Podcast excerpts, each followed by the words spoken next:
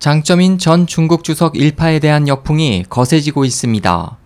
오랫동안 장점인파의 중심이 된 상하이방의 부패 문제를 고발해온 상하이의 정원충 인권 변호사는 시 공안부로부터 장점인파의 문제를 더 폭로하라는 제안을 받았다며 장 전 주석의 실각설이 확실하다고 말했습니다.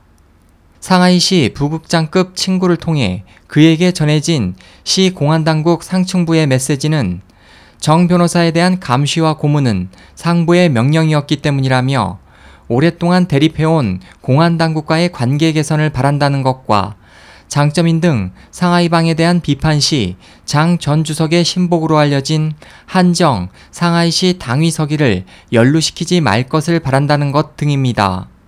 정 변호사는 이는 다시 말해 장점인 등을 더 폭로해달라고 재촉하는 것이라고 말했습니다.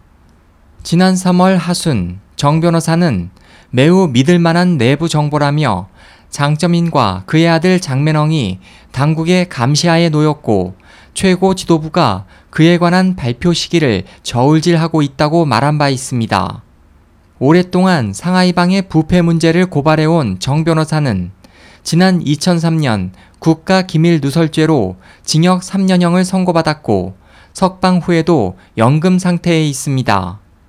그에 따르면 지금도 같은 상태에 있지만 최근 1일 식사비가 25위안 약 4,370원에서 50위안 약 8,740원으로 인상된 것을 비롯해 대우가 크게 달라지고 있습니다. 정 변호사는 그의 부국장급 친구로부터 앞으로 상황이 더 나아질 것이라는 말을 들었다고 덧붙였습니다. 지난 3월경부터 장menong이 당국의 조사를 받고 있다.